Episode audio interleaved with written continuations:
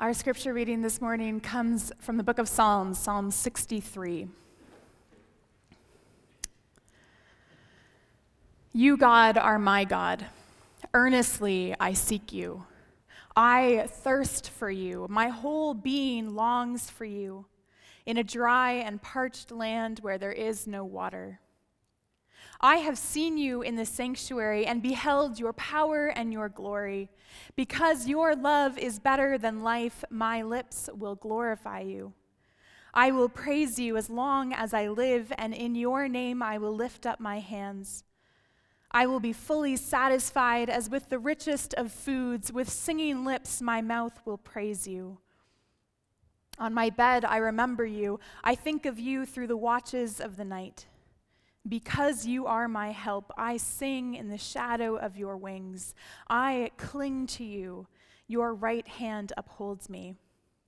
Those who want to kill me will be destroyed. They will go down to the depths of the earth. They will be given over to the sword and become food for jackals.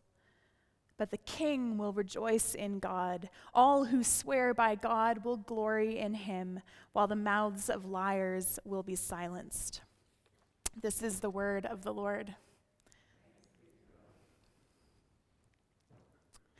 There are some events that take place in the world around us that are so momentous that for the rest of our lives, we or others around us will be asking, Do you remember where you were when this happened?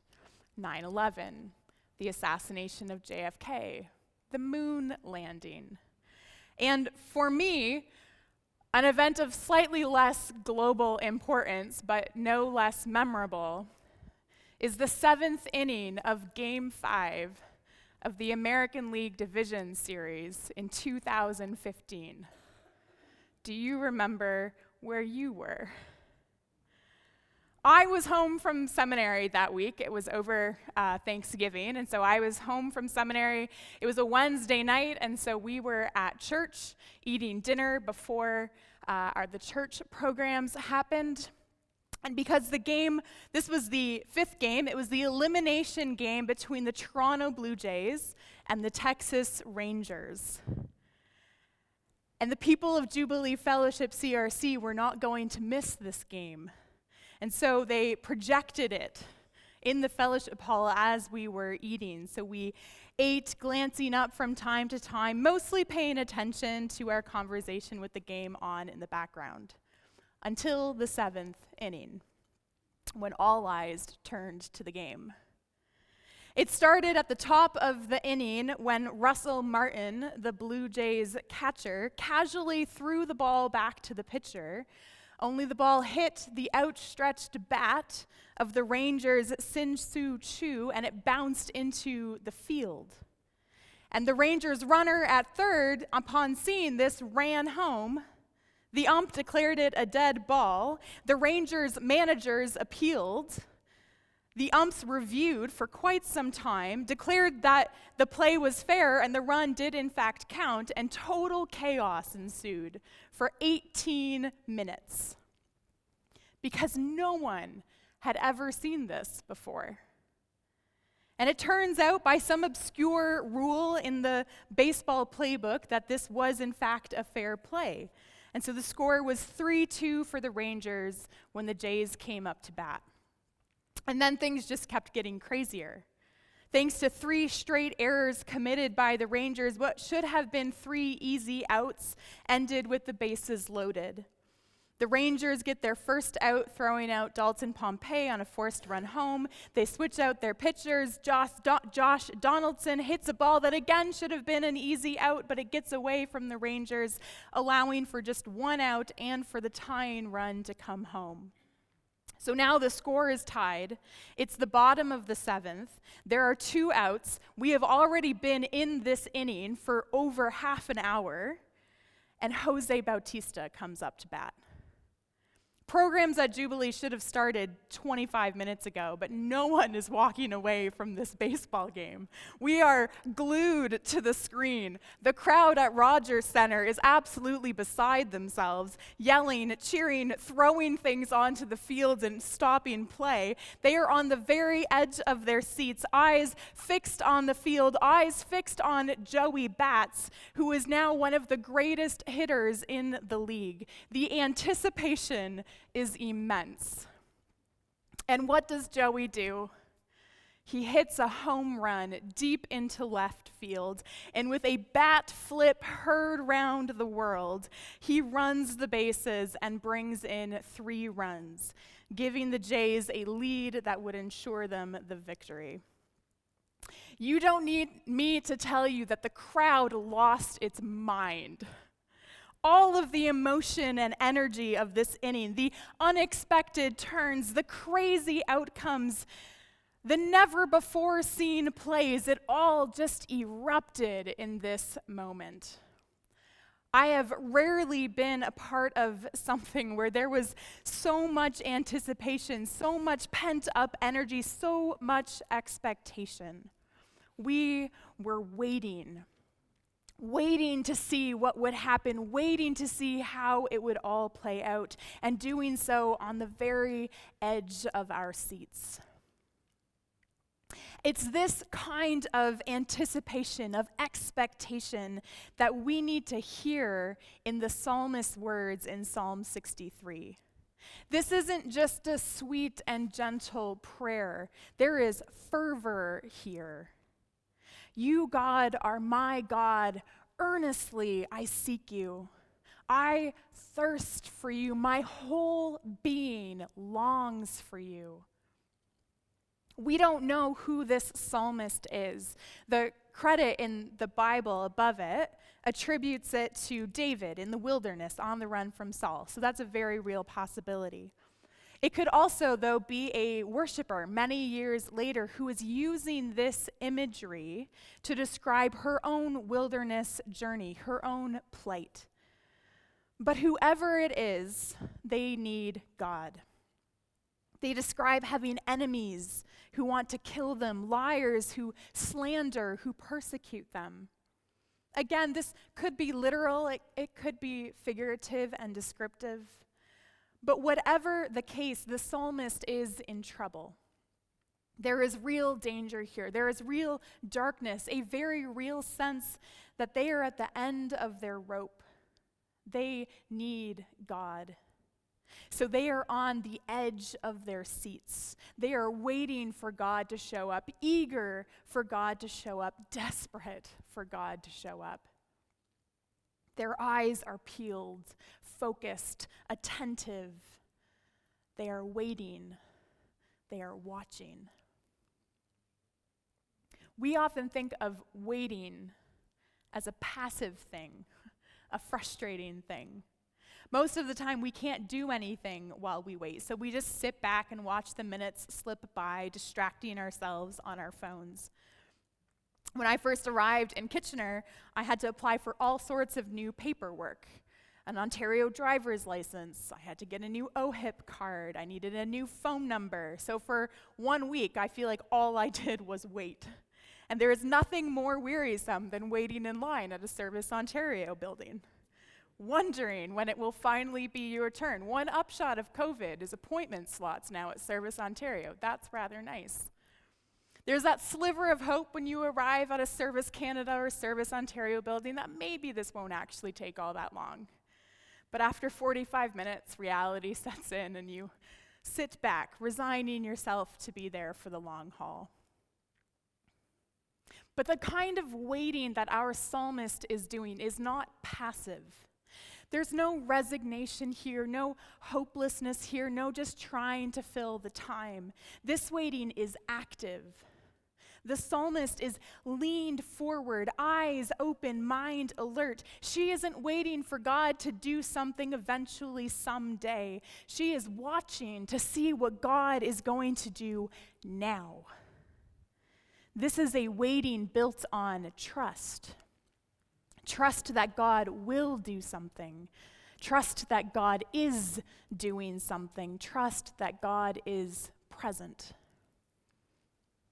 And why does the psalmist wait with this trust? Because past experience has shown God to be trustworthy. The psalmist talks about his experience in the temple, in the sanctuary. In ancient Israel, the temple was the center of divine presence. This is where God's glory dwelt among the people. Specifically, God's glory rested in a room called the Holy of Holies on top of the Ark of the Covenant, in between the wings of two cherubim, two angels. And it's perhaps this that the psalmist references when he says, Because you are my help, I sing in the shadow of your wings. And then the psalmist continues, I cling to you. Your right hand upholds me. It's back in the book of Exodus that we first hear about the power of God's right hand. The Israelites have been enslaved to the Egyptians for generations, and after a long, drawn out ordeal, God finally leads them out of Egypt, parting the Red Sea so that they can safely cross before bringing the waters back together destroying the pursuing Egyptian army. And on the other side, free at last, Moses, the leader, leads the people in a song of praise to God. Your right hand, they exclaim, was majestic in power. Your right hand, O Lord, shattered the enemy. So, to refer to the right hand of God is to refer to the God who delivers, the God who rescues, who saves. And temple worship for the Israelites was filled with such references, with these recitations of God's mighty acts in history. In worship, the people recounted how God saved them from the Egyptians, how God led them to the promised land, how God defeated their enemies, how God turned Israel into a small but mighty nation. In worship, in the temple, the psalmist would have heard the story of God leading the people across another body of water, across the Jordan River, into the promised land of Canaan. And in Joshua 3, which recounts this story, God tells the people When you see the ark of the covenant of the Lord your God and the Levitical priest carrying it, you are to move out from your positions and follow it. Then you will know which way to go, since you have never been this way before. Through worship, through the telling of these stories, the people are reminded over and over again that God has been active in their story, that God is the one who delivers them and leads them when they are in a place of darkness, when they have never been this way before. So the psalmist has seen through worship that God is present and active and good.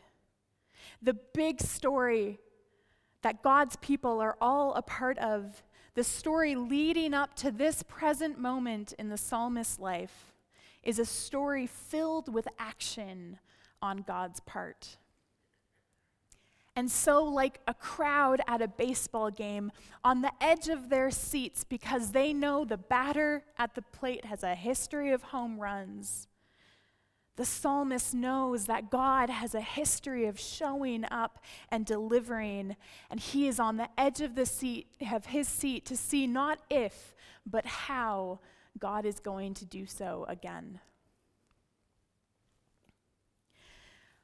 You and I, our lives are filled with wildernesses, with places of unfamiliarity and uncertainty, of some kind of another. Sometimes those wildernesses are exciting, they're places of possibility and growth and discovery. I love how Gary was talking about this new ministry opportunity of learning new things, finding out new ways to connect with people in new places. And we all have these moments in our life where we move to a new place or start a new job or begin a new relationship, and we can't wait to see how it will all unfold, how we will change and grow, what new opportunities await us. Sometimes our wildernesses are places and seasons of trial, of fear, of worry. We or someone we love gets sick, and the future suddenly looks very uncertain. A loved one dies, and our whole world changes. We're faced with a new normal that feels anything but normal. We go to school every day and keep our head down, trying to be invisible, trying to stay out of the way of students who take great delight in making life difficult for us. We're pivoting and adjusting how we do church and school and business constantly in the face of a pandemic. We're wrestling with our identity, with our sexuality, with our body image, with the reality of aging. We're trying to feel at home in ourselves when everyone and everything around us tells us that we should be different. I think it's fair to say that on this side of the new creation, we're all living in a wilderness. The world is not as it should be. There's heartache and pain and darkness all around us.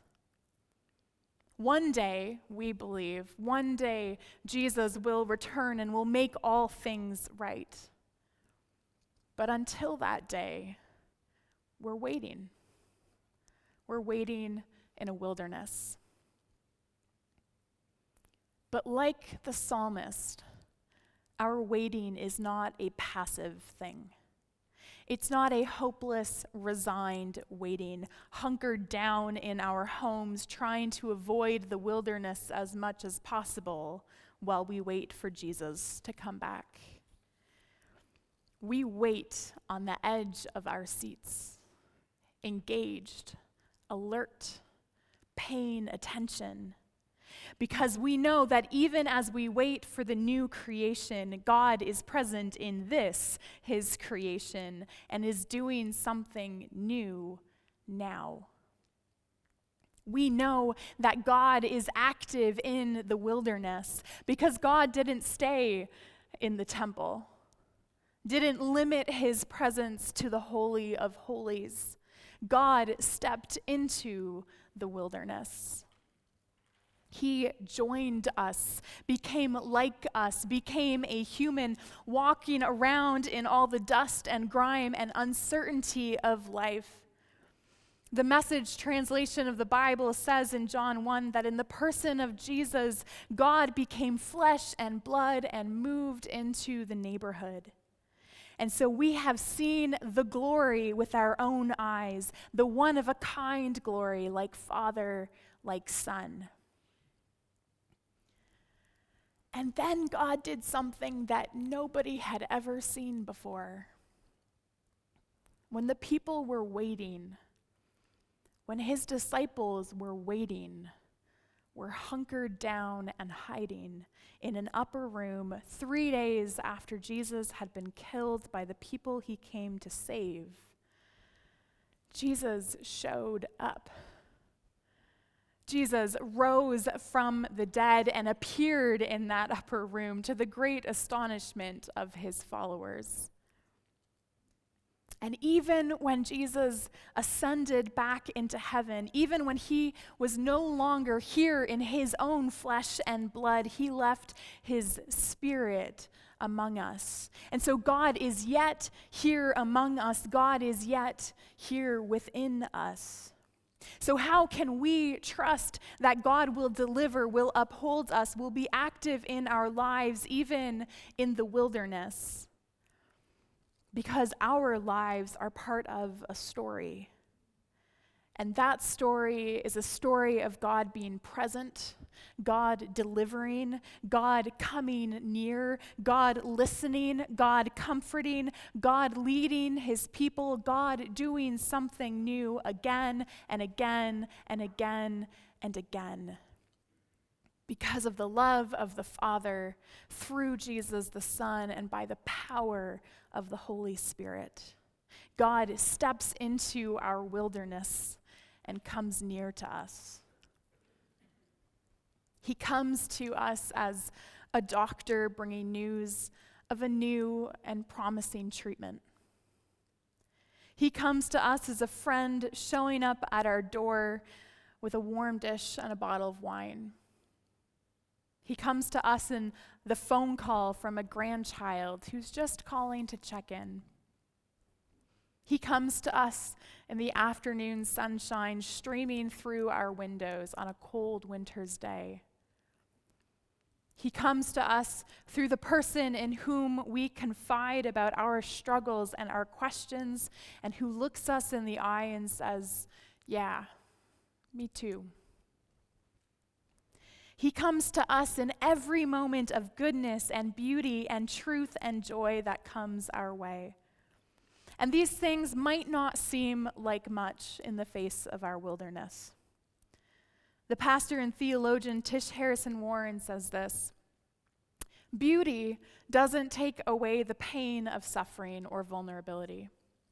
It's not like cicada song or good coffee make it hurt any less to lose a spouse or a friendship or even just to have a hard day.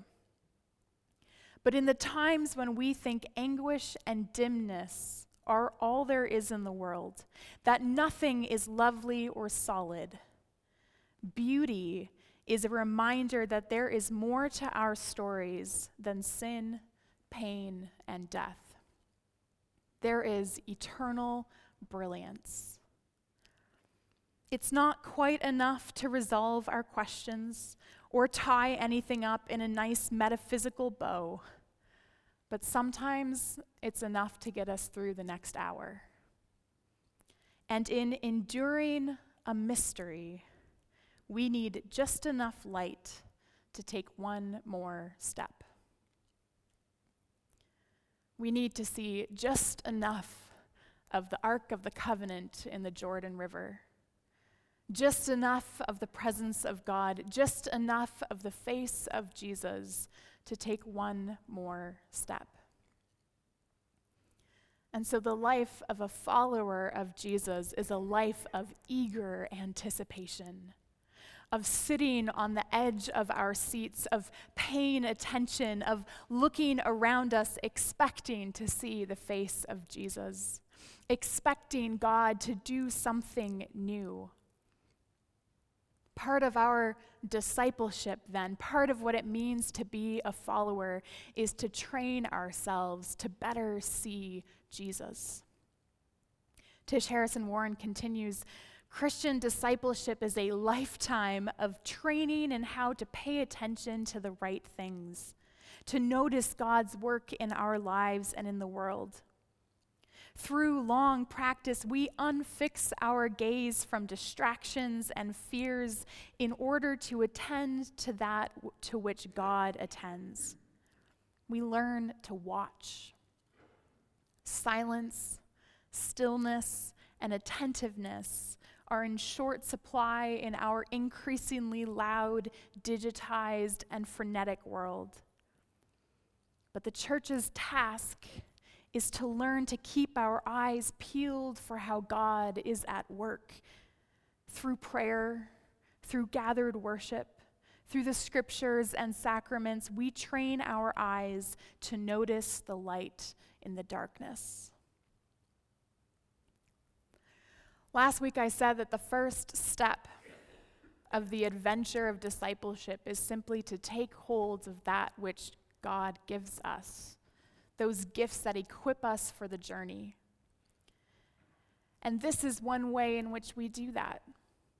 Through these means by which we train ourselves to see God at work around us.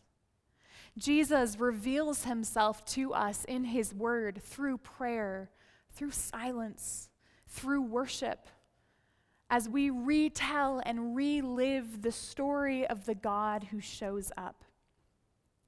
And as we come to know him more and more, to know what he looks like, what his grace and mercy and beauty and truth and justice and joy look like, we will recognize him more and more in the rest of our lives. Wherever we see his grace and mercy and beauty and truth and justice and joy at work in the world in quiet, steady ways or in game stopping, astonishing, surprising ways. Christians, says Harrison Warren, take up watching as a practice, as a task, even. We stay on the lookout for grace. We stay on the lookout for grace so we can tell the story of the God who shows up to each other to those in the world around us, to ourselves. So we can ask each other the question Do you remember where you were when God did a new thing? Would you pray with me?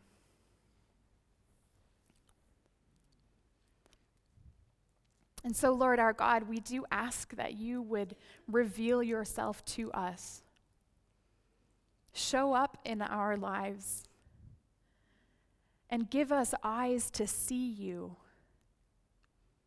Help us to pay attention, to live in eager expectation, to train our eyes to recognize you. So that when you come to us in all of the small, unsurprising, sometimes surprising ways that you show up in our day.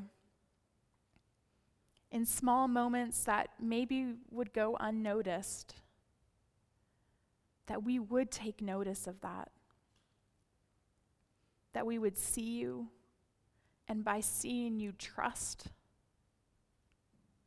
that you are with us in the wilderness.